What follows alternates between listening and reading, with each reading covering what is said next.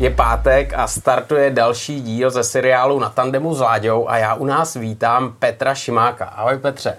Čau. Čau, díky moc, že jsi dorazil a já si myslím, že nemusím ani představovat, že vlastně ty se zabýváš airbrushem, děláš takový ty parádní helmy, krásný designy a je úžasný, že vlastně ty jsi vyrobil nebo vytvořil zhruba, já nevím kolik helem pro 20 mistrů světa, možná víc. Hele, jak se tohleto stalo, že ty se začal živit eh, takovouhle parádní věcí a dostal ses až na takovouhle úroveň, že máš pod sebou mistry světa?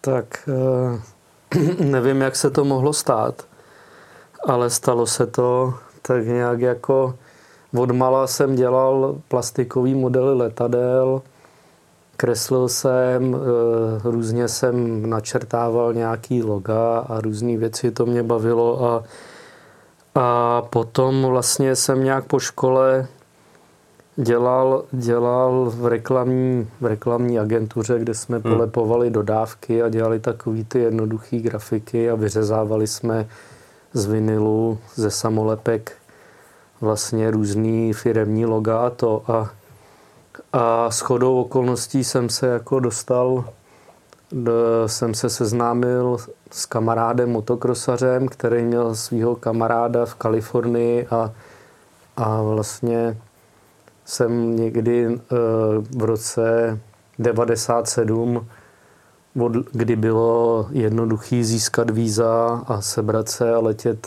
letět do světa, tak jsem, tak jsem odlí do Kalifornie a tam jsem další shodou okolností vlastně začal pracovat ve firmě nebo u kamaráda, u člověka, který barvil, barvil motorky, helmy na zakázku, dělal různé i opravy nějakých jako továrních grafik, motorek a, a občas dělal i jako pro své známí závodní helmy pro motokrosaře, hlavně v Kalifornii, v Jižní.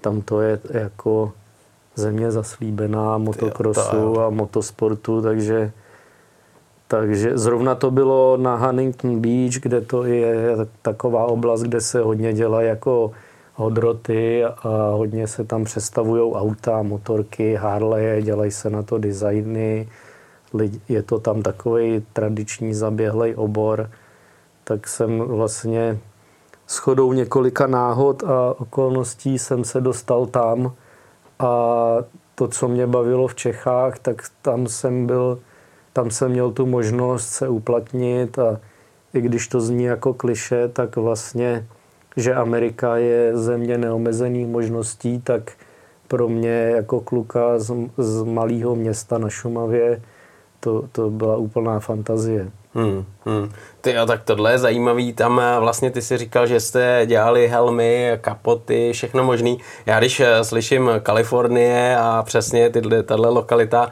tak vidím takový ty čopry, že jo. Prostě na tom airbrushe. Dělali jste airbrushe nebo vyloženě jste dělali nějaký jako rychlý pruhy a, a podobný? Já myslím, že jsme dělali od každého něco. Hmm, dělali hmm, jsme, hmm. Občas jsme dělali jako airbrushe, ale někdy to nebyly moc takový ty jako věrný kopie nějakých jako portréty nebo jo, jo, jo. nějaký ty, tyhle věci, ale spíš, spíš to byly grafiky a do toho byl zakomponovaný ten airbrush, že vlastně mm. ty plochy různý se vyplnily s e, lepkama nebo se vyplnily různýma plamenama mm. nebo to, ale bylo tak, to taková dobrá kombinace se naučit jako od, od každého trochu. Bylo to hodně ruční práce, hodně oprav, příprav, příprava vlastně e, ty plasty na motorky se musely svařit, nebo hmm. motorka, i když byl Harley, tak se tam musely věci jako vykytovat, vyhladit a, a až pak vlastně se na to dalo něco jako vymýšlet nebo barvit, takže s tím bylo spojený jako taková jako řemeslná lakírnická práce spojená e, s, s návrhama a s takovým jakoby jednodušším uměním přenést nějaký, nějakou myšlenku zákazníka nebo svojí hmm. na, na motorku nebo na helmu a, a nějak to tam stvárnit na ty tvary kulatý, šišatý, různý, takže To je jasný. Byla to super zkušenost. Ty já si myslím, že to musela být super zkušenost a vlastně pro tebe to bylo úplně něco nového, že jo? I když tě ten design bavil, grafika tě bavila, tak eh, tohle najednou se otevřelo něco úplně nového, úplně nové technologie a na to si musel koukat eh, jak z jara úplně. To jo, no. Já jsem jako z malého města eh, ze Šumavy, prostě jsem tam šel po, v té břečce jako z paneláku e, do auta ke kámošovi, který mě odvez na letiště do Prahy a odtaď jsem odlít přes Paříž do LA a tam mě vyzved jiný kámoš ve velkým pick-upu, prostě v šortkách, takovýhle Oakley braille a tohle je nazdár a jedeš po dálnici a tak jako máš tady nějaký billboardy na nádobí, tak tam byly billboardy prostě na motokrosové závody a, mm. a jiný svět, no. Ty to jsi asi fakt koukal, ale stejně, když, když jsi tam přijel a teď ti řekli, tak eh, takhle tohle děláme, eh, tebe tyhle věci baví, mohl bys být šikovnej, pojď se to naučit. Určitě tě to museli učit, že jo? Určitě to nebylo tak, že bys přišel, začal tam, že jo, makat a stříkat a malovat a tvořit. To asi neví. No to ne, já jsem tam pár měsíců brousil takový jako ocelový konstrukce. Uh-huh. Zase pro kamaráda, kamaráda, který mě tam jako do, doporučil, že tady je brigádník a že, že, že je tady kluk, který hledá práci. Tak jsem tam jako ředidlem čistil od takový jako ocelový konstrukce. Hmm. Pro člověka, který zase byl super kámoš, který mi dal tu práci, dal mi tu šanci, řekl mi nějakou cenu, za kterou jako je, je mi ochotný platit. Potkal jsem tam týpky prostě nehora jako Mexičany, ale jako Američani, hmm, hmm. který tam jako dohromady, dávali dohromady takový jako vlastně ty stánky na výstavy a takové konstrukce, ale v Americe je všechno desetkrát větší, takže tam jako v podstatě stavěli dům, který se pak postavil někde na výstavě, ale, ale než se postavil, tak se musel v Kalifornii ve warehouseu jakoby sešroubovat, všechno se muselo ujistit, že je v pořádku. A pak se to rozebralo, dalo se to do kamionů a ty to odvezli na tu výstavu a tam se to znova jako sešroubovalo, takže tam byla parta týpků. V životě jsem tady byli prostě naši tátové nebo ta generace, všichni v monterkách, uh-huh. Lahváče a takový jako to a tam byli týpci v džínách a měli ty pásy, byli jak ozbrojenci, měli ty vrtačky jako různý pilky, všechno a to jsem úplně jako koukal a jo, jedem kámo a, a pak prostě přestávka, všichni se tam prostě uvolnili, uklidnili, každý dvě hoďky, klídek a pak se zase vlítlo na práci a úplně jako mi to dalo jiný pohled na svět, jiný, jiný jako systém dělání věcí hmm. a trochu jako uh, jsem se ocit uh, jakoby dá se říct z lesa najednou v Kalifornii, kde je to takový už jako výkvět světa, jiná životní úroveň, uh, jiný přístup lidí, jiný vztah mezi Jasně starýma, mladýma, prostě jiný svět a to mi, to mi dost jako pomohlo, otevřelo mi to oči. Byla to pro mě obrová, obrovská inspirace v tom, že když jako fakt, fakt chceš, tak, tak to můžeš dokázat. Hmm, hmm. Ale tam to bylo asi těžký i skrz jazyk, že jo? protože předpokládám, že úplně vybavený jsi tam nepřijel jazykem. No, jako spíš jo. Jo? No, já jsem jako udělal maturitu z angličtiny aha, na prachatickém Gimplu. Hezky. A pak jsem jel do Anglie dělat jako na léto na brigádu, tam někde sbírat hrácha, fazole. Hmm.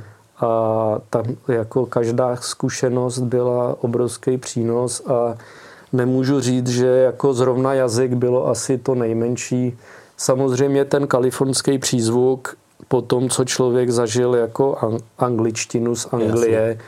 kde jako, to je jak z filmu, kde prostě mluví tou cambridgeskou nějakou angličtinou a pak najednou přijedeš do Kalifornie a tam, tam tu hubu mají prořízlou úplně jinak a používají úplně jiný výrazy a jiný, jiný slang a tyhle ty věci, tak, ale jenom si na to člověk musí zvyknout a když to je a nemá na výběr, buď tady budeš a domluvíš se, nebo tady budeš někde zavřený a jíst plechovky a uklízet hmm. obchodáky, tak, tak jako já jsem se tam nějak dokázal jako od prvního dne domluvit tak, aby, abych byl v pohodě a abych, abych se dokázal domluvit s lidma, s kterými mě to bavilo a, a, hmm. a bylo to super.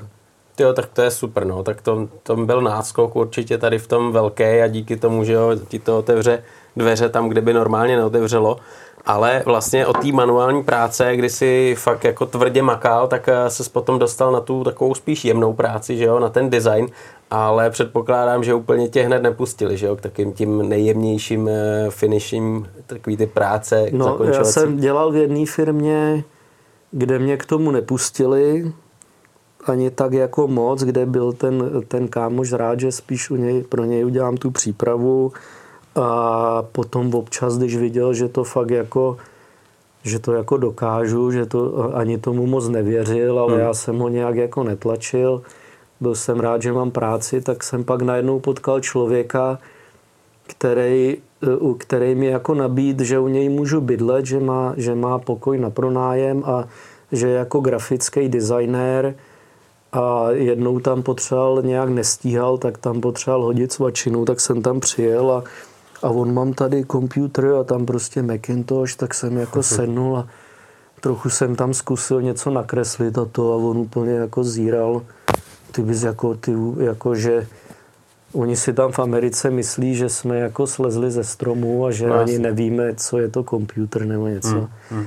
Tak byl překvapený a tak jsem si tam nakreslil takový jako logo malý a jemu se to líbilo a říkal, že, jako, že by mě že by mě využil a řekl mi, že mi jako za to zaplatí dvakrát, než mi platili v té hmm. lakirnické dílně. No, tak jsem to jako zase tamto kámoše jsem nechtěl nějak jako zahodit, hmm. protože to byla taková první konekce.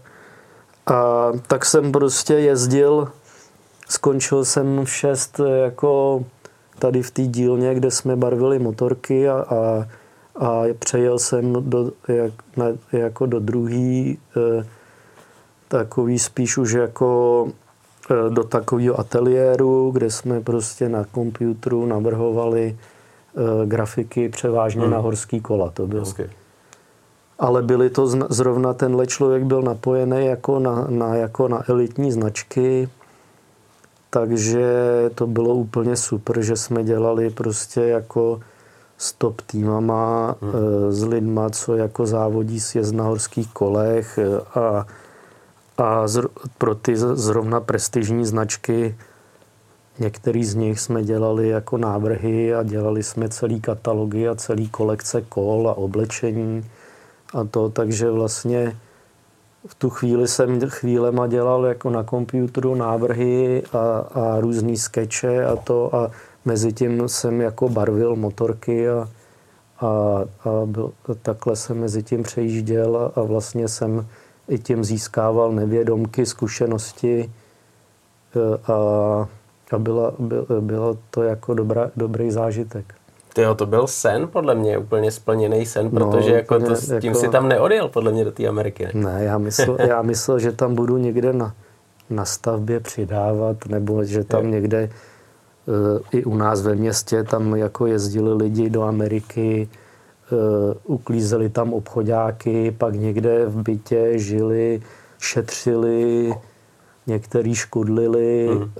a já všechny peníze, co jsem udělal, jako vydělal, tak, tak jsem šel a šel jsem do italské restaurace, najednou mě vzal šéf na suši, tak jsem poznal suši, tak jsem zase pak všechny peníze utratil za suši. Mot, eh, měli jsme, jezdili jsme na motorkách, měli jsme prostě krosky, jezdili jsme tam po legendárních tratích, který jsem znal jenom jako z videí a z různých... Mě tam nejvíc jako v 96. vyšlo Krusty Demons of the Dirt. Jasně. Bylo jako video, kde, kde tam motokrosaři dělali různé triky a hmm. západ slunce, Kalifornie, pařili tam tohle a tak jako to jsem si u kámoše ve skate shopu tohle video normé VHS koupil a to byla taková moje úplně jako modla. No. Hmm. Hmm. A najednou, najednou jsem vystoupil na letišti v LA a jsem tam prostě a vyzvedl mě profesionální motokrosař. Hmm. Vzal mě na závody jako na, normálně jako na americký supercross, kde kde on jako, jako by vlastně jako soukrom, soukromník se snažil kvalifikovat do těch závodů a hmm. znal tam všechny, všechny jako jezdce, u kterých jako jsem jenom mi spadla brada, když jsem je viděl jako na tom videu nebo na nějakých jako těchto věcech, takže to bylo skvělý, no. A teď tam najednou borci chodili mezi tebou, ne? A, a jezdili, závodili. A no, to je jako Sean Palmer, snowboardista, legenda prostě hmm. extrémních sportů, tak ten se zrovna v LA Colosseum, kde byl zrovna ten rok, co jsem tam byl, tak se tam byl poslední závod amerického supercrossu, pak už se tam nikdy nejel.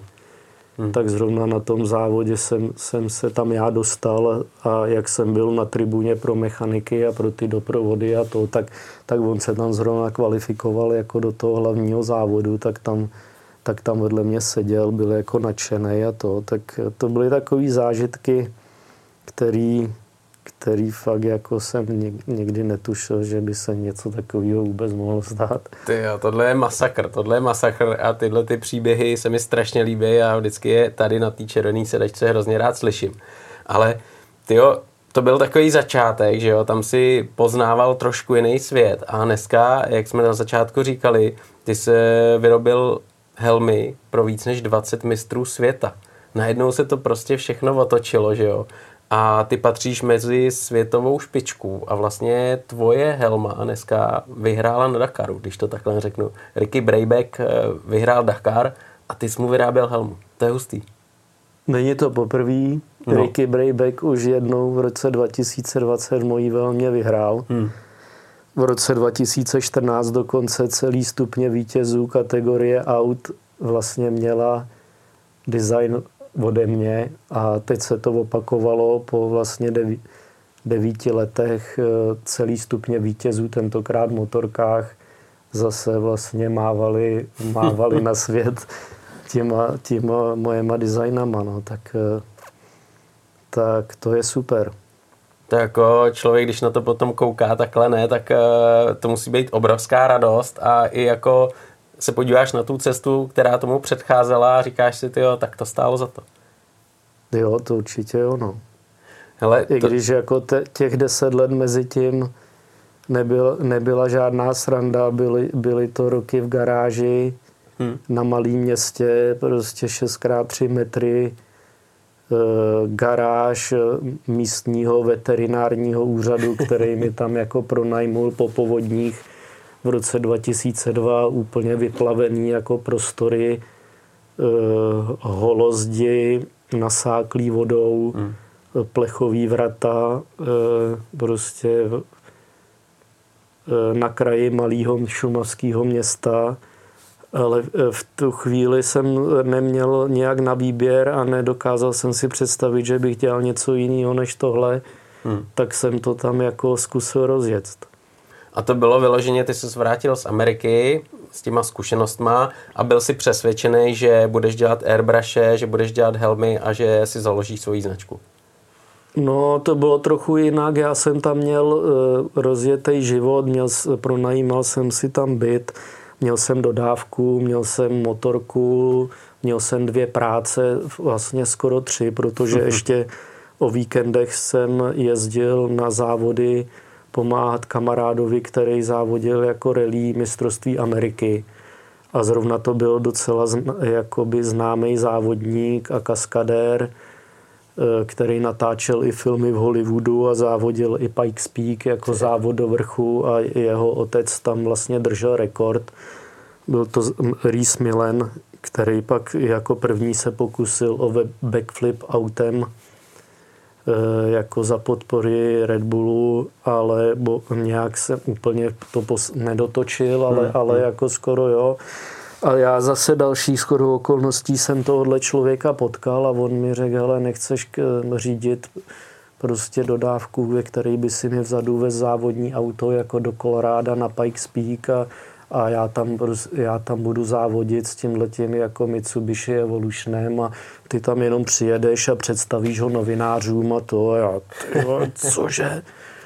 Takže já jsem jako, já jsem jako řídil tu na můj vkus dost velkou jako dodávku, co už byl skoro jako takový jako tahač, tahač s takovým obytným návěsem a v tom on měl jako toho Evolutiona Micinu jako na, na, připravenou na ten závod, v tom asi 500 koní. Hm. A, a tak, tak prostě jsem jako se dostal i k takovýmhle věcem a teď přesně úplně nevím, kde byla ta návaznost.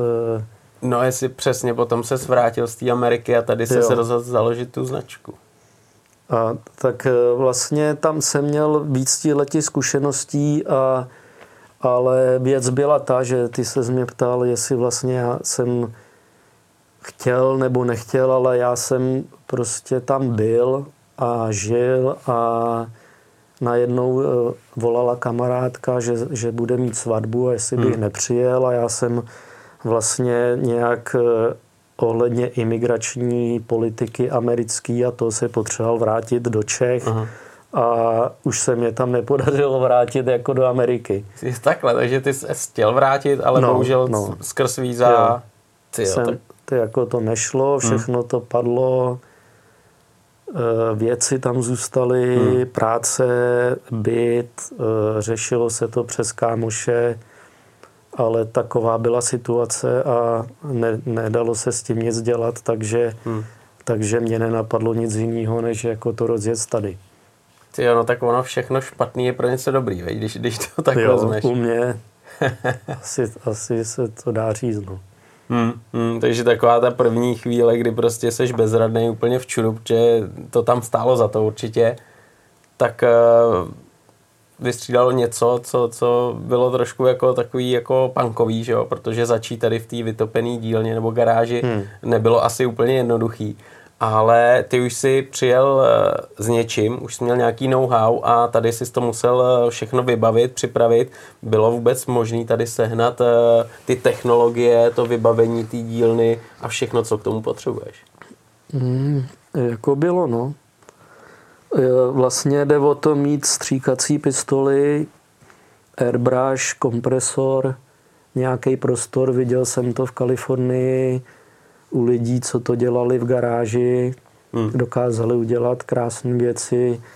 Není to zas tak náročný jako na asi kromě těch barev a nějak, jako těchto těch věcí, kompresorů a stříkacích pistolí a nějakého odsávání, který ti jako odsává ty výpary a ten, ten jako přestřik, tak to nebylo zas tak jako technologicky náročný hmm, hmm. na to, abych mohl začít dělat všichni jako máma, kámoši, ty se zbláznil jako ty, jako ty chceš jako tady si vydělávat barvením jako helem pro závodníky, jako ne, nevím, no. Já jsem, já jsem byl optimista, ani jsem jako nepřemýšlel nad tím, že bych to nedokázal.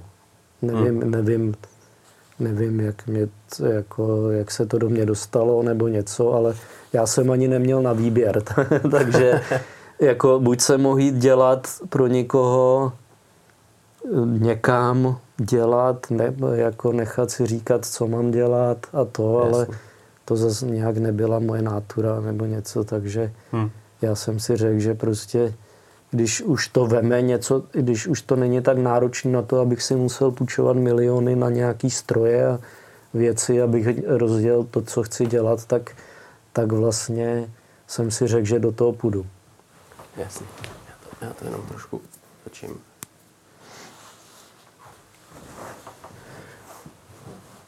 No to je přesně ono, že jo, protože si řekneš, ty jo, budu tohle to dělat, to mě bude bavit, eh, to bude, to bude skvělý, ale teď vlastně sehnat eh, ty lidi, ty zákazníky, kteří to budou chtít, že jo, protože v té době, OK, tam jezdili závodníci, my jsme to všichni viděli, že už začínal internet, že, že to určitě frčí, že to je zajímavý, ale teď eh, přesvědčit tady ty borce, který to závodili, aby si tu helmu nechali udělat, aby se trošku jako odlehčili. Eh, jak, jak tohle bylo náročný, aby přišli a vlastně oslovili tě a ty jsi pro ně vyrobil helmu? No, dobrý bylo, že už v té době, kdy jsem tam byl, tak ty lidi, který to zajímá a který nějak jako chtějí o tom vědět a pídí se potom, tak ty věděli, že existuju. Hmm. Takže já, když jsem se vrátil, tak eh, přišli závodníci, nebylo jich moc, ale byl to takový ten zlatý základ, který hmm. přišli, hele, já jsem o tobě slyšel, hmm. ty si dělal pro Intense, ty si dělal jakoby uh, Harleje nebo, nebo Cadillaca jsme dělali pro uh, video pro Kidroka a děla, dělali jsme jako pro docela nějaký jako kapely pro Sublime a pro nějaký, eh, ten člověk, pro kterýho jsem dělal, oba, tak měli docela dobrou klientelu. Hmm. Hmm. Třeba, třeba na Kalifornii to byl jako normální průměr, ale jako na Čechy to bylo úplně je. jako budeme dělat Karilaka pro Kidroka, bude mít teď nějaký video, pak je tam bom, digi, digi, bom, digi, bom, takhle skáčou krosky přes Kidroka, on tam jako repuje v Cadillacu a to je ten náš Cadillac, tak já si říkám do prdele, to je asi, do, to je dobrý, ne? Tohle je mazec. E, tak, jak, tak to byly takové věci, které fakt jako jsem se k tomu nachomejt jak slepej k houslím, možná, možná ne. Mm. Možná jsem měl to štěstí, možná jsem i tím, jak jsem jako se snažil bavit s lidma, snažil jsem se jim ukázat, že něco dokážu a to, tak, tak jsem se dostal k tímhle věcem a, a nakonec v té chvíli jsem si to ani neuvědomil, ale třeba pět, deset let zpátky jsem si říkal, ty jo, tak to bylo fakt hustý, jak vůbec se tohle mohlo stát. Hmm. Hmm. Hele, a to potom eh, tady vlastně třeba přišel jeden závodník, eh, ty jsi mu udělal helmu, design a to se rozkřikne, že jo? No. A začali chodit další a další a ten zájem byl. Jo. Dovedeš si vybavit třeba ten první okamžik, když eh, ti třeba někdo zavolal nebo přišel nějaký jezdec, kterýho si třeba úplně osobně neznal a měl zájem o tvojí helmu? No jo, tak eh, já vlastně, jak jsem tam eh, i v Kalifornii, jsem nějak jezdil na kole, jsem jako závodil sjezd Aha. na nějaký amatérské úrovni ve své kategorii, eh, tak, eh, tak tam, jak jsme dělali vlastně pro ty bajkové firmy, tak to byly fakt jako to byly fakt jako legendární firmy, eh, dá se říct Intense Cycles, to bylo jak Ferrari mezi mm. horskýma kolama, ty prostě vyvíjeli nádherný, prostě svařovali z hliníku tenkrát drámy, měli svůj tovární tým mistrovství světa a takže vlastně jako ty bajkeři nejvíc mě jako tady dostali do hry nebo i jako provařili bajkeři. Yeah. Byl to Lukáš Tamek, který v podstatě sehrál takovou úplně zásadní roli, že potom mě doporučil jako do Monster Energy manažerovi, mm-hmm. se kterým jsme začali úplně jako e, e, spolupráci snů. Hmm. Dá se říct, tak to byli i jako další lidi přes Red Bull, David Horvát, e, Michal Červenka, bajkeři, hmm. snowboardisti, takový lidi, co nějak se domákli o tom, že jsem, se na, že jsem byl v Kalifornii a že jsem tam dělal designy pro tyhle, pro tyhle firmy a pro tyhle lidi, tak jako ty, na, ty mi občas zavolali nebo mi zavolali, hele, já bych tě rád viděl a zajímá mě, co jsi dělal a chtěl bych mít helmu od tebe a, a to a, a, a některý přišli, že by to chtěli jako sponzoři, Někteří přišli a řekli, já si to rád zaplatím hmm. a tak se to nějak rozjelo a, a, a pak to jelo dál. Takže, takže bylo to i tak, že ta klientela, která byla na začátku, byla částečně zahraniční a částečně tady tu zemská, když jsi začal sám tady v Čechách? Když jsem začal sám tady v Čechách, tak to byla tu zemská. Hlavně tu zemská. Byli to hmm. bajkeři a na druhou stranu můj strejda je mistr Evropy motokár, Mm-hmm. Můj táta vlastně jakoby začal závodit na motokárách, pak začal strejdat tento dotáh až na mistra Evropy a i jako je dobrý konstruktér, takže vlastně i dokázal získat titul mistra Evropy i jako konstruktér v motokárách. Takže měl svýho času tým mistrovství světa a Evropy, dál teď pořád mají jako eh, je, jeho nástupci ve firmě jako závodní tým a, hmm. a takže tam i vlastně byla ta první konekce, kdy on řekl svýmu jezdcovi, ale zkusy nechat nabarvit helmu od mýho synovce, prej je šikovný, byl v Americe a to, tak, tak jsem mu nabarvil helmu a on byl nadšený a, a byli tam kluci z Prachatic, motorkáři, který, oh, dělej mi na to něco, tak jsem prostě to takhle jako začal, začal dělat tam v té garáži, kde jsem strávil tři roky, tak jsem, tak jsem jako tam udělal první kusy a, a od té doby, dá se říct, jsem jako se nezastavil. Ne? to je hezký. To je hezký. Já jsem koukal, že měl helmy pro Libora Podmola, pro Kubu Smrže, pro Lukáše Peška. Tyjo, tohle to, to bylo ten, ten jako, to bylo to doporučení, že potom přišli tyhle kluci, nebo, nebo se s tebou seznámili někde, byl si pro ně zajímavý tím, co umíš, co dokážeš a řekli si, ty, to by bylo super mít od Petra takovouhle helmu. Jo, e, bylo to tak, že oni se nějak domákli, že to umím a oni už byli na nějaký úrovni závodu mistrovství světa a samozřejmě i hledali někoho, kdo by to pro ně udělal a v té době to nebyly jako sponzoři Red Bull Monster nebo hmm. to, že by někdo šel a, a jako by vyplás, e, vyplás za šest helem jakoby prachy, který hmm. by si to zasloužilo mít, tak jsem v té době já jsem dal já možná 30% produkce celého roku jsem e, udělal zadarmo, jenom abych jako se mezi ty lidi dostal. Jasně. Takže jako e, Kuba Smrš ani Lukáš mi nikdy nedali, vlastně jsem za to neměl ani korunu, ale byl jsem šťastný, že, e, se moje, že je moje helma v mistrovství světa superbajků nebo e, Lukášovo i v Moto2, MotoGP. Hmm Eh, to někdy by jako bylo nepředstavitelné, že bych to třeba dělal pro zahraniční jezdce, ale zrovna tenkrát eh, oni byli ty jezdci v tom, v tom šampionátu a, a já jsem měl to štěstí se s nima seznámit a nějak se na ně dostat a nabídnout jim svoji práci a, a vlastně v tu dobu bylo ne, jako nepředstavitelný, že já bych třeba jim dělal helmu a oni by mi za to měli jako platit. to je hustý, to je hustý, ale třeba jako ty si vsadil na tohle nějakou kartu a to určitě skvěle vyšlo, že jo, protože díky tomu, že se dostal tady do toho pedoku, do toho mistrovství světa, tak to zase určitě otevřelo nějaký určitě. dveře. Vše, jako každá, je, každá ta jediná helma, kterou jsem třeba pro Kubu nebo Lukáše nebo Libora Podmola udělal jako sponzor, abych tam měl tu svoji raketu, tak tak v každý té helmě jako oni vím, že to mělo svoji hodnotu. Hmm, hmm. To byly takový ty první kroučky, že jo, do mistrovství světa, pak se to začne všecko nabalovat. Ale e, my už se bavíme o tom, udělám helmu, kluci v tom jezdějí, ale ty pořád s těma lidma musíš eh, nějakým způsobem eh, jet na stejné vlně a zjistit, co je baví, jakou by měli představu, jaký mají sponzory, co by tam mělo být. A teď eh, udělat design, který bude charakteristický pro toho člověka, včetně potom nějakých sponzorů, že jo, to je jaký důležitý, jak třeba tohleto ty dokážeš řešit nebo s těma klukama probrat a udělat si představu a nabídnout jim nějaký návrh, který si myslí, že by byl přesně pro ně.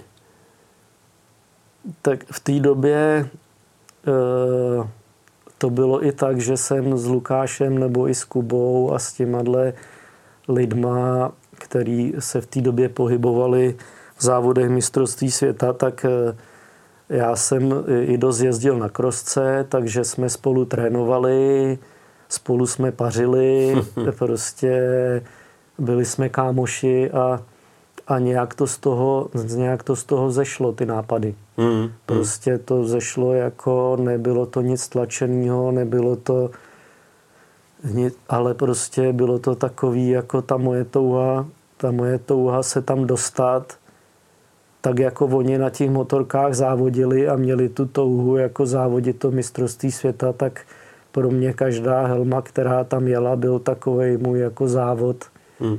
Takový můj jako sen, že já jsem se taky jako nějakým způsobem podílel nebo dostal do toho mistrovství světa a měl jsem přístup do, do boxů prostě s, s Lukášem i s Kubou. jsem jezdil na závody, trávil jsem tam víkend s nima v tom boxu, eh, viděl jsem, byl jsem tam v karavanu, když se prostě převlíkali, když se připravovali na ten závod, když na ten závod cestovali. Eh, bylo to, byla to taková jako taková jako souhra okolností, i souhra jako kámošská, i hmm. jako, hmm. i jako dneš, dneska, když to vidím, tenkrát mi to přišlo fakt jako, že to tak normálně ten život jako jde, že to je jako normální.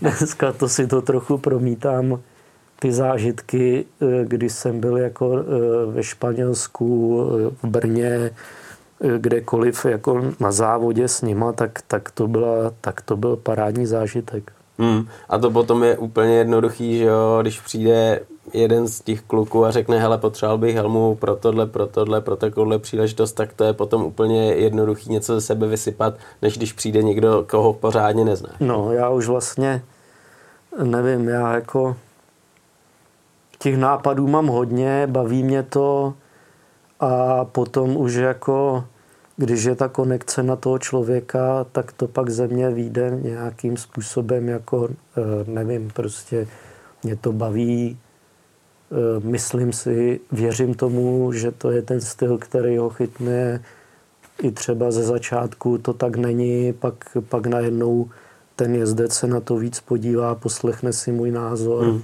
Jak to vidím já a najednou se mu to třeba v hlavě srovná. Oni tam mají zase jiné věci, než já v té hlavě a potřebuji se soustředit na jiné věci. Já mhm. zase, já zase tu scénu znám od malička, vystřihoval jsem si ze světa motorů prostě starý uh, fotky Laudy, Žaka Vilnéva a eh, teda spíš Žila Vilnéva. Mm. Žak už byl až po něm, ale, ale různý prostě oldschoolový fotky kde už jsem viděl na těch formulích ty grafiky a ty sponzory a, a vůbec jak jako to působí na lidi, tak mě to hrozně bavilo. Hmm, hmm. To je, tohle je strašně zajímavý, protože každý jezdec má třeba něco charakteristického, že jo, to tam chce e, zobrazit a když se třeba podíváme teďkom na toho Rickyho Breybecka nebo Adriana van Beverena, že jo, to, já je mám hrozně rád, protože jsou borci, kteří umějí na motorce a, a i jsou jako v životě, co jsem takhle viděl, hodně zábavný, tak uh, oni už třeba s nějakou helmou předtím jezdili, že jo, ty jsi mi něco navrhnul, jak třeba s těma dvouma ty dokážeš eh, se dohodnout a ten svůj návrh eh, vlastně potom realizovat a přesvědčit je, že to je přesně to, co by na té helmě měli mít. No, ty jo. Zrovna Ricky a Adrian, já mám jako na, na Whatsappu, na telefonu asi 15 továrních jezdců, jako od Dakaru přes plochou dráhu, od Dakaru na motorkách i jako v autech a, a všichni chtějí to, to nejlepší, jako co by šlo.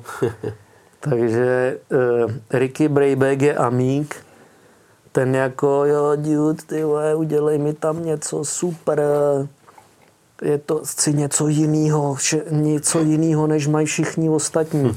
A já mu píšu, no tak to chceš všechno, co chtějí ty ostatní. Protože vy chcete, udělej mi to, co má, udělej mi takovou tu duhu, co má Beveren. A já mu píšu, ty Ricky, hele, to má, to má on, já musím vás udělat prostě, abyste byli každý jako měli osobní svůj design a tohle a jo, tak mi udělej sta, jako stíhačku z druhý světový, si tam tu žraločí tlamu a, a, a plechovou prostě helmu a já, tak, no super. A Beveren, no ten zase, ty mám tady ten francouzský přízvuk, mám tady tu zebru, víš, já chci tu zebru, aby to byla nejlepší zebra na světě protože já pojedu Dakar a já prostě chci mít svůj osobitý design, chci mít tu zebru a kdyby si ji udělal tak, aby byla ještě o něco jako chromovaná, duhovaná a tohle. A já, dobrý, A do toho, eh, do toho mi píše Ross Branch z Botswany, já bych chtěl zase ty své africké motivy a tohleto a to a do toho, do toho mi píše Martin Macík a Honza Brabec a Libor Podmol a Pablo Quintania a Skyler House a jako v tomhle já teď lítám a, a jako nemůžu polevit, no. Hmm, hmm. Když děláš pro HRC šest jako top jezdců, který každý z nich může vyhrát Dakar a každý z nich chce mít osobitý design, tak prostě to e, mus, e, jako není to jednoduchý, ale baví mě to a, a snažím se pro ně udělat to, aby oni jako byli spokojeni. Hmm. Hele, a je to tak, že tě osloví ten tým, my tady máme tovární jezdce, oni budou chtít helmu, máme takovýho, takovýho sponzora, to tam musí být. A nebo je to tak, že ty jezdci už jdou za tebou a vyloženě to řeší jenom přímo s tebou? Já jsem asi někde kolem 2010 jsem Navázal vztah s Red Bullem, navázal jsem vztah s Monstrem, jestli to teda ty značky tady můžu zmiňovat. No, to jo. A vlastně tenkrát mi všichni říkali, máme tady máme tady design pro Šonku, máme tady design pro Evu Samkovou a chceme na to tohle, tohle. Monster zase mám tady designy pro tyhle prochodrážníky, oni chtěl bych na to tohle a tohle. A vlastně po pár letech, kdy se už jako usadili ty vztahy tak, že oni ví, že já vím, kde má být logo Red Bull, vím, kde přesně na té helmě smluvně hmm. má být e, umístěný jako logo Monster a ty drápy, tak teď to dospělo e, do té fáze, že poslední dva, tři roky mi říkají, udělej to tak, jak bys chtěl ty. To je dobrý. A já, to je skvělý. Super, to jsem přesně chtěl. Někdo si řekne, hele, chci tyhle barvy, někdo si řekne, hele, chci tenhle styl, chci na to tlamu ze stíhačky, nebo chci jako hodrodový plameny, jako. Ricky, hmm. nebo tohle. Ale, ale říkají už, udělej to podle sebe. Já jenom chci tyhle barvy, nebo tohle. Samozřejmě musím zachovat ten branding, kde, kde musí být dominantní ten Red Bull nebo Monster, ale ale i, jako, i když to není Red Bull nebo Monster, tak i ty jiní závodníci mi třeba dodají loga sponzorů, eh, dodají mi, hele, letos jedu v Tyrkisové a v Černý, hmm. tak eh, a udělej to, udělej to podle sebe a většinou už to funguje tak, že, že eh, vlastně to dokážu nějak je uspokojit. Hmm. Hmm. Tak, aby byli nadšen a, a mám hrozně dobrou jako zpětnou vazbu z Dakaru, prostě všichni tovární jezdci od, od Hondy HRC přes Hero, kteří zajeli druhý místo, Martin Macík, Libor, Honza Brabec, všichni jsou nadšení a tak pak jsem nadšený. Ale to je, to je naprosto v pořádku. Oni vlastně získali už tu důvěru v tebe, že jo, že vědí, že vždycky to uděláš super, takže už nepotřebují tě vést, že jo, a tak dále a tak dále. Ale ty jsi zmínil přesně to, že každý ten sponzor eh, má nějaký nároky, tam existuje nějaký logo manuál, že jo, a ty se toho musíš držet. Jak třeba tyhle ty eh, energy drinky, který teď sponzorují motosport, který jsou důležitý, že jo, v tom motosportu, jak jsou strašně nároční na to, aby se to neutopilo v tom designu, aby to bylo Strašně. vidět. Strašně. viď? Na milimetr hmm. musí to tam být takhle velký, tak jak to je. V podstatě ta značka Red Bull nebo Monster si smluvně kupuje celou tu helmu. Takže dřív, třeba před deseti lety, patnácti, se Red Bull s nikým nebavil. Prostě hmm. tady máš plechovku, nemůžeš tam mít nic, možná dozadu takhle si tam dej jako malinký jméno, hmm. ale bude to plechovka, to Jasně. samý Monster, před deseti lety Monster helmy byly černý a na tom dráp. Striktně. A z dálky plechovka, já se jim vůbec nedivím, ale, ale v poslední době ty jezdci, aby e, prostě si to zasloužili, jsou to top jezdci, sponzoruje je výrobce helem. Hmm. Monster i Red Bull ustoupil tomu, i když nemusel, že vlastně tím jezdcům umožní si vydělat víc peněz tím, že jim vlastně ten Monster a Red Bull umožní tam mít logo Arai nebo, nebo Shoei nebo prostě tyhle ty, ty a došlo to tak daleko, že i ty jezdci, i ten Monster chápe, že oni chtějí se něčím jako zosobitně, hmm. že chtějí mít svůj design, tak oni je nechají mezi ty loga Monster nebo mezi ty mezi ty logatý značky je nechají naplét do toho volného prostoru něco, co by hmm. jako, čem by ta helma byla osobitá. Takže ty nároky jezdců jsou obrovský, nároky sponzorů jsou taky obrovský a ty musíš vždycky udělat tu nejlepší práci, jakou umíš. Ale je mi jasný, že když se dostaneš už eh, do takovéhle fáze, kdy děláš eh, tovární jezdce, mistry světa, tak uh, asi bojuješ s časem, že jo? protože teď se pojede Dakar, tak uh, musíš připravit Dakarový helmy. Teď začne MotoGP, tak musíš připravit uh, helmy zase na silnici. Jak tohle to zvládáš uh, v tom roce, tu sezonu, aby si vlastně byl schopen uh, uspokojit všechny tyhle borce? Tak teď, že už mám tak nějak danou klientelu, kterou si tak nějak jenom doplňuju přes rok eh, stálýma zákazníkama nebo zajímavýma projektama, tak vlastně já dělám na podzim od září, kdy v říjnu je Rally Maroko, která je taková jako generálka na Dakar, hmm. kde už ty jezdci chtějí eh, eh, vlastně, kde se fotí už i jakoby vizuály na Dakar, a ty jezdci už chtějí mít se prezentovat svýma designama, takže my už vlastně jako po prázdninách e, v září začneme makat vlastně jako na těchto těch designech, které už jsou jako vlastně na Dakar. To nám zaplní až do Vánoc a pak máme trochu volno, kdy si jako v lednu bereme po Vánoce a, a nějaký volno v lednu. Hmm. A pak už eh, děláme hodně helem, dá se říct, pro 8 až 10 špičkových plošinářsk, plošinářských jezdců děláme helmy už jako na duben. Hmm. Hmm. Takže ono, když eh, je těch 8 jezdců a každý má třeba pět helem, šest helem průměru, takže nám to hodí skoro jako páďo a musíme to mít, musíme to mít hotový, dá se říct do dubna, kdy ta hmm. sezona začíná.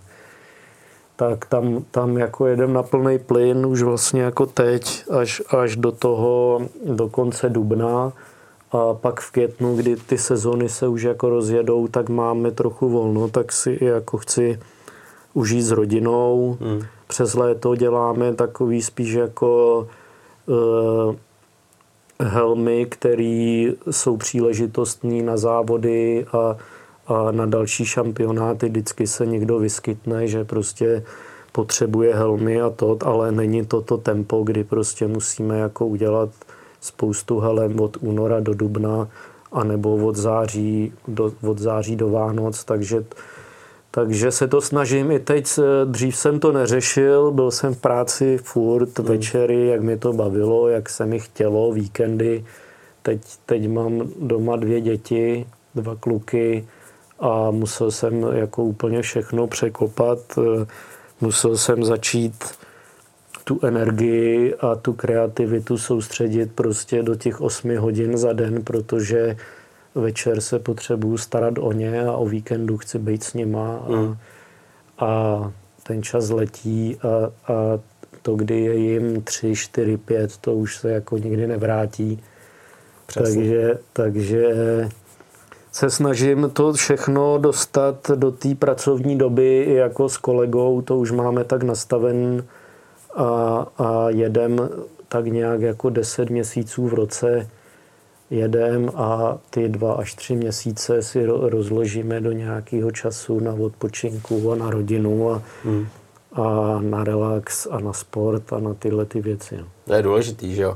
Ale přesně ty si teď říkal, že e, jedete, připravujete helmy, mluvíš eh, v množném čísle, máš kolegu a oba se podílíte eh, na té helmě úplně stejným dílem, jako že oba vymýšlíte nápady, oba děláte ten airbrush, nebo uh, ty seš ten hlavní motor firmy a máš tam vlastně kolegu, který ti pomáhá? No, tak nějak se to snažíme vyvážit. Eh, eh, tu hlavní designovou invenci se snažím mít já, ale nenechám jako vždycky nemám problém, když kolega má dobrý nápad, tak se tím nechat inspirovat nebo hmm. to použít a to, ale už vím, jak se v tom pohybuju a mám nějakou tu svoji vizi a představu o tom, jak by to mělo, jak by to mělo vypadat, tak, tak se ten, jsem hodně takový jako vybíravej, hmm. co se týče toho designu a co pustím do světa. Jasně. Takže tak, ale kolega zase taky rád, rád je kreativní, je to grafik, takže já nemám problém, když on něco vymyslí, tak to použít hmm. a tak se vzájemně jako doplňujeme. Když já dlouho sedím u, u počítaču, tak si rád jdu a nějakou tu helmu obrousím nebo udělám tu ruční práci, nastříkám základ, e, volepím helmu, hmm. rozeberu a tak se tak nějak jako snažíme to vyvážit, aby někdo z toho nebyl otrávený, že jako dělá, dělá e, moc dlouho něco, stereotypního, hmm. Nebo, hmm. nebo to. Není tam moc stereotypních věcí, je to takový jako řemeslo spjatý jako s komerčním uměním. E, my když vidíme, kolik na tom strávíme času, jak vyvíjíme ten design a e, pro ty firmy nakonec skoro je to jako spotřební zboží, tak musíme najít jako tu rovnováhu mezi tím, aby jsme se v tom neutopili, že chceme snést tady jako nějaký super dílo a modrý z nebe na jednu helmu, kterou někdo rozstřelí v první zatáčce, tak eh, musíme najít nějakou jako rovnováhu, aby to bylo fakt pěkný, ale zase na tom nesmíme ulítnout, protože je to, jak eh, dá se říct, když dneska dělám pro eh, tovární tým Honda nebo něco, když vidím ty helmy, jak to prochází, tak je to skoro jak hokejka na hokej, jo? takže hmm. prostě to křupne, odře se to na zdár další. Mm. No, a, a, takže jako... To je jasný, no, jako je to spotřebák, na druhou stranu zase je to charakteristický prvek toho no, daného jezdce přesně, a tam přesně, jak říkáš, ta rovnováha musí, musí se být. něco se musí najít mezi, aby, aby se z toho člověk nezbláznil, že, že na tom, jako já jsem pro Kubr Smrže dělal helmu do Brna na, na superbajky na svět a a dělal jsem to celý pátek, celou noc ze soboty zpátka na sobotu, pak jsme mu to tam ve tři ráno vezli ještě úplně jako na krev a, a první zatáčce prostě ta helma byla úplně jako na odpis rozmlácená. Yeah. Hmm. No, to je ten úděl, že jo? To je, to je ten úděl, jako, který jako k tomu patří. Ale na to konto se tě chci zeptat, kolik třeba ty děláš helem pro kluky, co jedou Dakar, nebo když jel Kuba mistrovství světa superbajků, to určitě není u jedné helmy, že jo? No, tak uh, pohybuje se to průměr, bych řekl, třeba pět. Pět helem ve stejném designu? No, něk, no třeba tři ve stejným a pak přišlo Brno, tak se udělalo něco tematického nebo Jasně. tohle, ale třeba Kuba mýval še, minimálně šest helem na sezónu. Hmm. Lukáš Pešek si nepamatuju, že bych mu dělal víc než tři. Hmm. Tak ono je to i o tom jezdcovi, hmm. některý jdou víc přes jakoby na limitu, některý míň. Uh, takže Libor Podmol, o kterým si myslí, že je furt eh, lidi, že je furt jako rozsekaný, tak to, tak já jsem mu třeba nedělal někdy víc než jako jednu helmu na sezónu. Někdy mu vydržela i dvě, takže on jako zase na freestyle motokrosaře eh, jakoby i, i přes ty zranění, co měl, tak, tak si myslím, že to byl jeden z jezdců, který se dokázal jako udržet relativně jako v pohodě. Hmm, hmm. Co to, se týče zranění. No jasně, no, to, to stoprocentně. Na druhou stranu, teď když koukáš na ten Dakar a no, vidíš, jak si ho tam protrpěl a jaký story zase ho potkali, tak to člověk jenom kroutí hlavou. Veď. Ale tak zas ono rozbitý v obočí nebo, nebo na štíplej prst od kamenu není jako, není jako zlomený záda nebo zlomený hmm. krk nebo rozštípaný nohy, takže hmm. Hmm. Ale i on, on si i na tom Dakaru jako zlomil záda, že jo, první no, den jasný. loni nebo předloni. A tak eh, je to takový, je to drsný sport. Je to drsný sport, no, hlavně on z toho freestylu přišel na hodně drsný sport, i když ve freestylu, že jo, tam taky jako se žádná chyba neodpouští, to je, to je velký masakr. Ale mě hrozně zajímalo to, že když ty děláš třeba na Dakar, nebo to je jedno na sezonu helmy, eh, tak eh, uděláš dvě helmy stejný. Jsou úplně stejný, nebo vždycky je nějaká helma trošičku v něčem jiná a ten jezdec to třeba nepozná úplně na první pohled? Mm, to je jedno. On mi napíše, udělej mi dvě stejné helmy, mm-hmm a já můžu říct, že třeba jsou některý se někde liší o nějaký milimetr. jo, jasně. A když mi řekne, hele, udělej mi jednu a ta ať má vzadu tohle a mm. tohle mi třeba trochu odliš, tak to zase udělám tak. Takže to není, eh, není to nějaký, jak, jak bych to řekl, měřítko, jasně. nebo uh, prostě určitě, když on mi řekne, udělej mi dvě stejné helmy, tak nepůjde, nepůjde ze šuplerou a nebude mi to tam měřit na milimetr a zase, když mi řekne, hele, máš volné ruce, něco tam pošli, ať, hmm. ať, ať je prostě manažer z monstrů happy a ať, ať se to líbí tobě i mně, tak, hmm. tak jako tam nebazíru na tom, na nějaký úplně, aby to bylo jako stejný, nebo...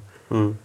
Mně nešlo úplně spíš tak jako o ty to, milimetry, víš, ale no, spíš jo. o ten design, že třeba no tady to uděláš trošičku jinak a jako na schvál, aby byla trošičku jiná ta druhá jo, helma. taky no. Taky Hraješ jako, si s těma teď, teď už jo.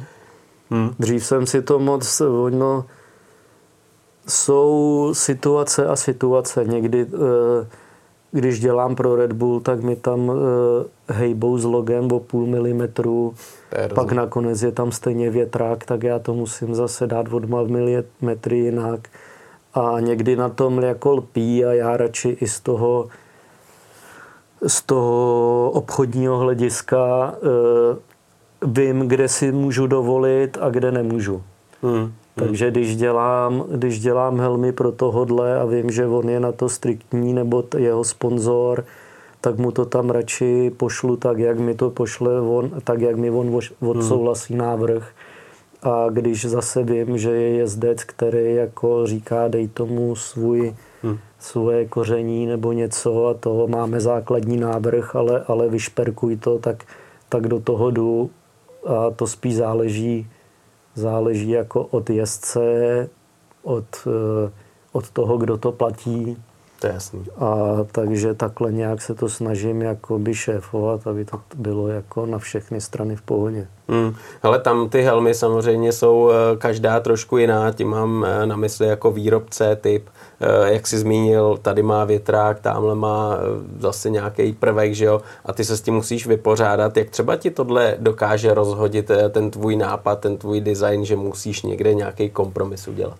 tak já už, s tím poč- já už o tom vím, už s tím počítám, e, řeším denodenně to, že mi pošlou návrh a pošlou to na jiný helmě a ten mm-hmm. jezdec pak přinese helmu. Třeba teď na bajky jsou hel, jakoby na kola jsou helmy s velkýma větrákama a všechno a už prostě se tam skoro ani ty sponzoři mm. jako nemají kam dát. Jo. Mm-hmm. Takže e, se to snažím řešit operativně. Snažím se prostě, když ten jezdec přinese na návrh na helmu, která je jiná než to, tak já už mám zase nakreslený ty helmy a už jsem jakoby trochu up to date, jako Jasný. v tomhle světě už musím, eh, když spolupracuju s lidma, s kterými spolupracuju, tak už tam musím ukázat jako, že jsem na to připravený a ne, že někde jako lovím v rukávu nějaký, prostě tam se hmm. snažím napasovat něco, Jasně. co nikam nepasuje, tak, eh, tak vlastně jako těma zkušenostma eh, dlouholetýma, už dneska dá se říct, tak se to snažím vždycky vymíchat tak, aby to bylo jako na všechny strany v pohodě. Mm, a chceš profit. Nic jiného mi nezbývá. Jako. No, to je jasný, to je, to je úplně jasný. Ale co je super, tak ty vlastně dostáváš do rukou ty nejlepší helmy, které vlastně dneska jsou na světě, který ty tovární jezdci mají. E, někdo tvrdí, nebo se říká, tovární jezdci mají úplně jiný helmy, než eh, si můžeme koupit. Eh, to není asi úplně pravda, ne? Je a není. Uh-huh. Je a není, ale v podstatě eh, už je to pravda. Některý jezdci tam mají na zakázku nějaký polstrování, ale ty skořepiny vlastně už dneska, dá se říct, i v MotoGP vychází Eh, z té věci, která je produkovaná a ty hmm. si ji potom můžeš koupit. Jako nebudou, nebudou, dřív to byl Schumacher, že si nechal vyrobit helmu, která přejela tank, eh, kterou přejel tank a jakoby nic se jí nestalo a byla to hmm. taková zakázková helma, ale dneska všechny ty firmy hlavně eh, potřebují dát na hlavu jezdcům ty helmy, které pak budou prodávat. Hmm. Hmm. Takže oni určitě udělají do MotoGP nebo někde určitě nějakou zakázkovou věc, co se týče vnitřního polstrování a, a možná nějakých aerodynamických prvků, co si ani nemyslím, ale oni potřebují už to, aby ten jezdec jel v tom, co oni, oni tam propagují hmm. na něm jako to, co oni chtějí prodat.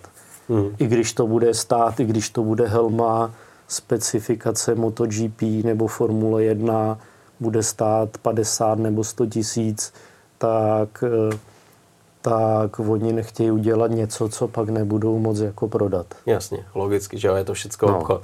Ale ty helmy, že jo, který vlastně ti projdou rukou, tak uh, ty už víš, uh, co dělá třeba Arai, co dělá Shoei a tak dále a tak dále. Jak třeba vnímáš kvalitu těch helm, který vlastně dneska ty jezdci mají na hlavě, co se týče zpracování, když to rozebíráš, jak, jak to vnímáš? Je to, je to všecko pořád jako špičková kvalita, nevidíš tam, že by někde chtěli něco ošidit? Tak eh, byly nebo někdy i jsou situace, kdy se divím, že si ten jezdec vůbec bere na hlavu to, co mu jako dali. Fakt jo, jako opravdu. No, tak někdy i třeba v té ploché dráze ty jezdci ne úplně všichni mají sponzora na to, aby jim zaplatil, aby, aby jako vozili Araj nebo hmm. prostě hmm. Shoei nebo tyhle značky. A co jsem se teda divil i v motokrosu, bylo to spíš teda i na té národní úrovni, tak ty jezdci někdy měli na hlavě prostě něco, co bych si nevzal ani já jako na hobby závody motokrosový. A to prostě jako, jako plastový helmy, hmm. oni e, sponzor se namasíroval, nebo spíš než výrobce, té helmy by to byl nějaký distributor nebo dealer, který tomu jezdcovi řekl, OK, dám ti helmy, tak mu dal nějaký modely, co nemohl prodat a někdy prostě se takhle za to člověk vzal a prostě e, to bylo jako, že bych si to fakt ne, nevzal na hlavu ani já, ale hmm. teď, už, teď už spíš se s tím nesetkávám, protože dělám spíš jako s těma top jezdcema, který, který už mají na hlavě jako to nejlepší, co hlavně na Dakar, eh, co jako eh, co se dá vyrobit, protože hmm. na tom Dakaru nebo na, na té ploché dráze tam už fakt jako jde kejhák, takže... Hmm, to je jasný. Takže tam, kdo riskuje, tak je blázen. na, ještě na té úrovni jako, tak jak, tak Teď už eh, dřív jsme různě helmy opravovali, vybrušovali nějaký odřeniny a to a teď už spíš ze zásady už děláme jenom jako na nový hmm. nebo helmy, který potřeboval člověk v tom odjezd jeden, dva závody, než se to dostalo ke mně, tak jsou na tom nějaký jo. možná jenom Jasně. škrábanečky. Hmm. Tak eh, ale teď už spíš děláme úplně s tím jako top equipmentem, co vůbec jako je na trhu. Hmm, hmm. Ty jsi říkal, vybrušujeme, rozebíráme. Co je největší pakárna na tom, když vlastně vyndáš tu helmu, připravit to nebo finišovat? Co je největší pakárna na tom, než předáš helmu? Hmm, nevím. Není.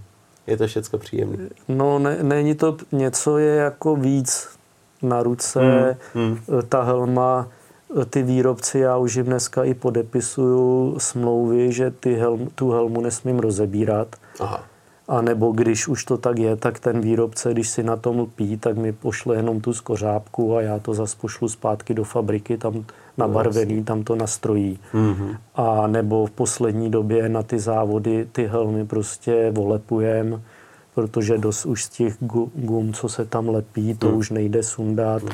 Dřív to z toho lidi rvali, vyndavali ty polystyreny úplně, pak to tam nikdo, nikdo už jako to nedokáže dát do té helmy, no právě. tak jako ve fabrice. Takže ty hmm. fabriky to zjistily, že prostě ty, eh, spousta je barvičů helem, který prostě doma vemou skalpel a hmm. ořežou z toho všechno, vyrvou z toho ten polystyren a pak se to tam snaží jako v garáži někde nalepit. Tak to ani pro ty jezdce, že jo, není, není to prav, ta pravá záruka jako bezpečnosti.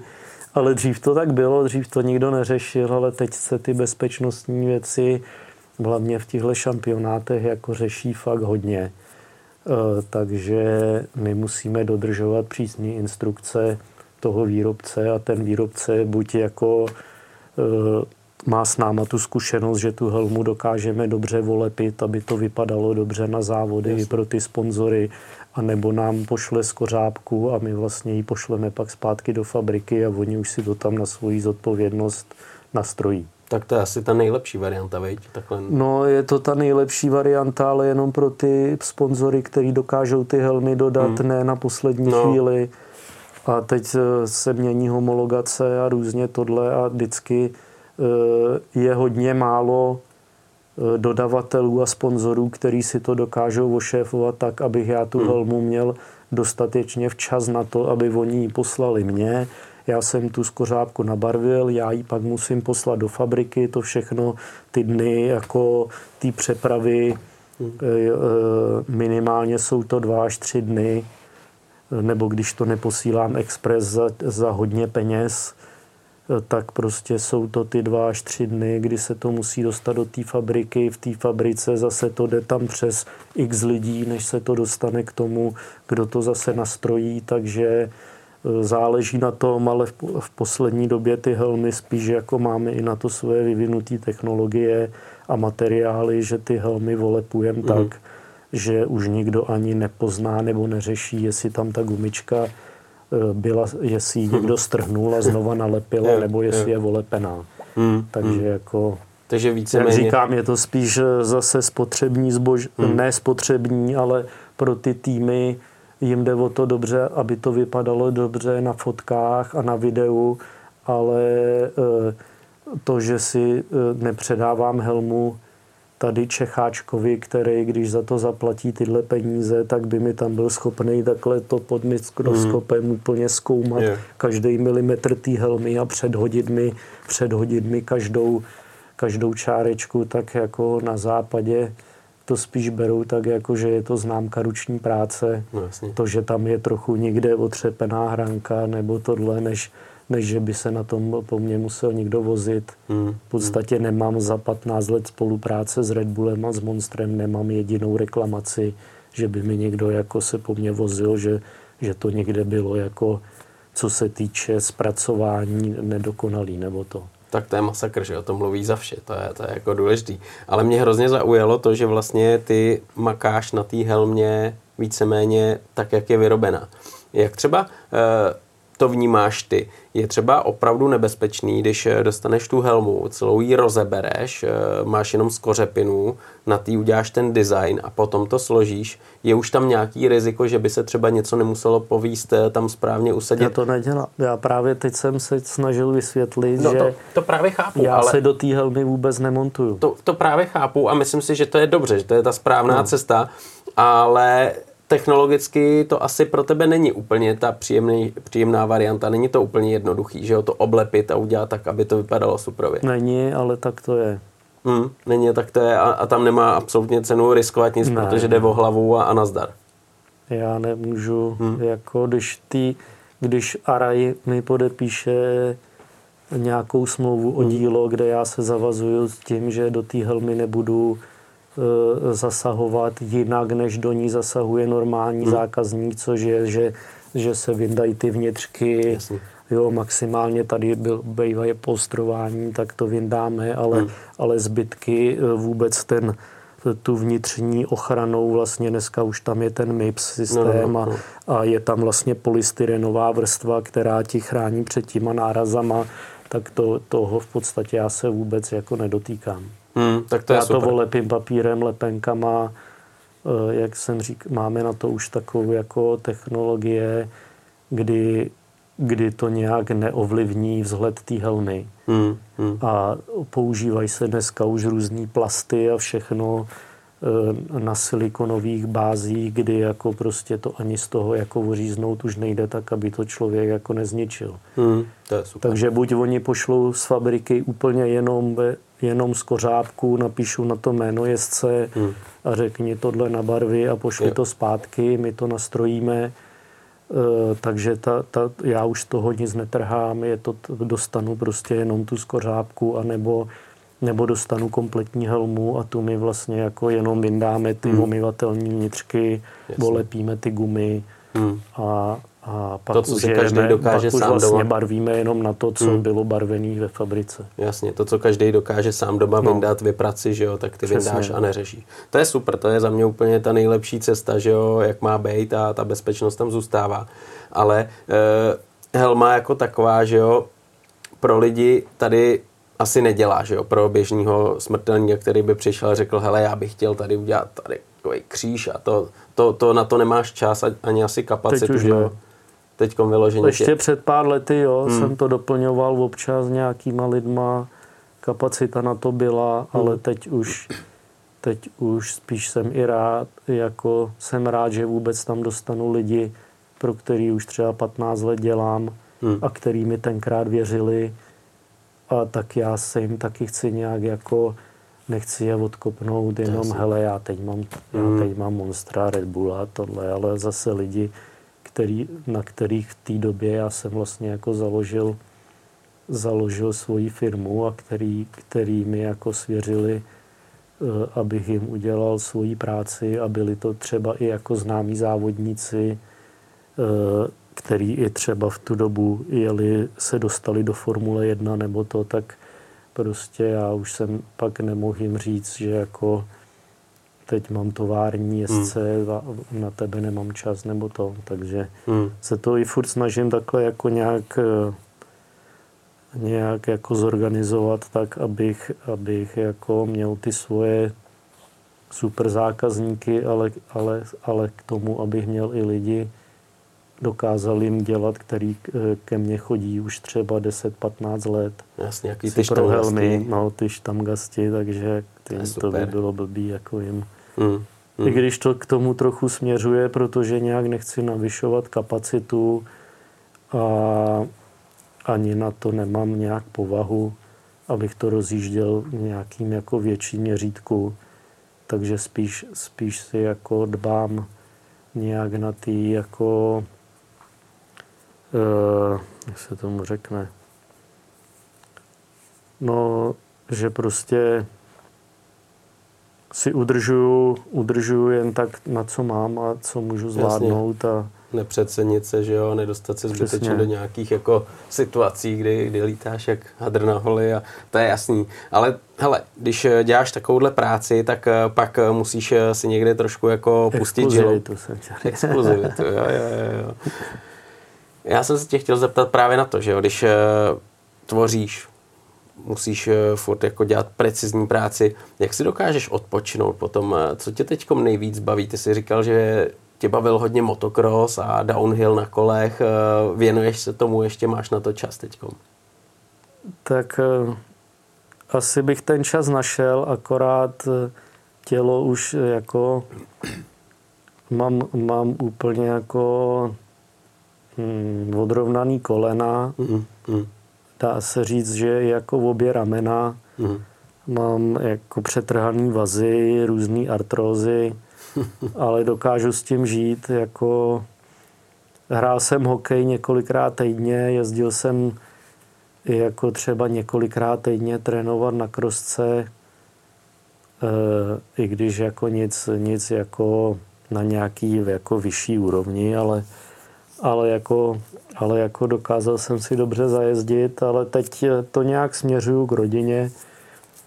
E, Na motorce, na krosce už si nemůžu dovolit, prostě bych jel, hlava může i tělo, jo, ale tam prostě pak si jednou člověk šlápne na koleno, který už je pětkrát operovaný a to koleno už může být jako do smrti v hajzlu. Hmm tak, eh, tak to nějak nepokouším. Teď dost jezdím na elektrokole, na celopéru a i jako do kopce tahám malýho, tomu je 6 let.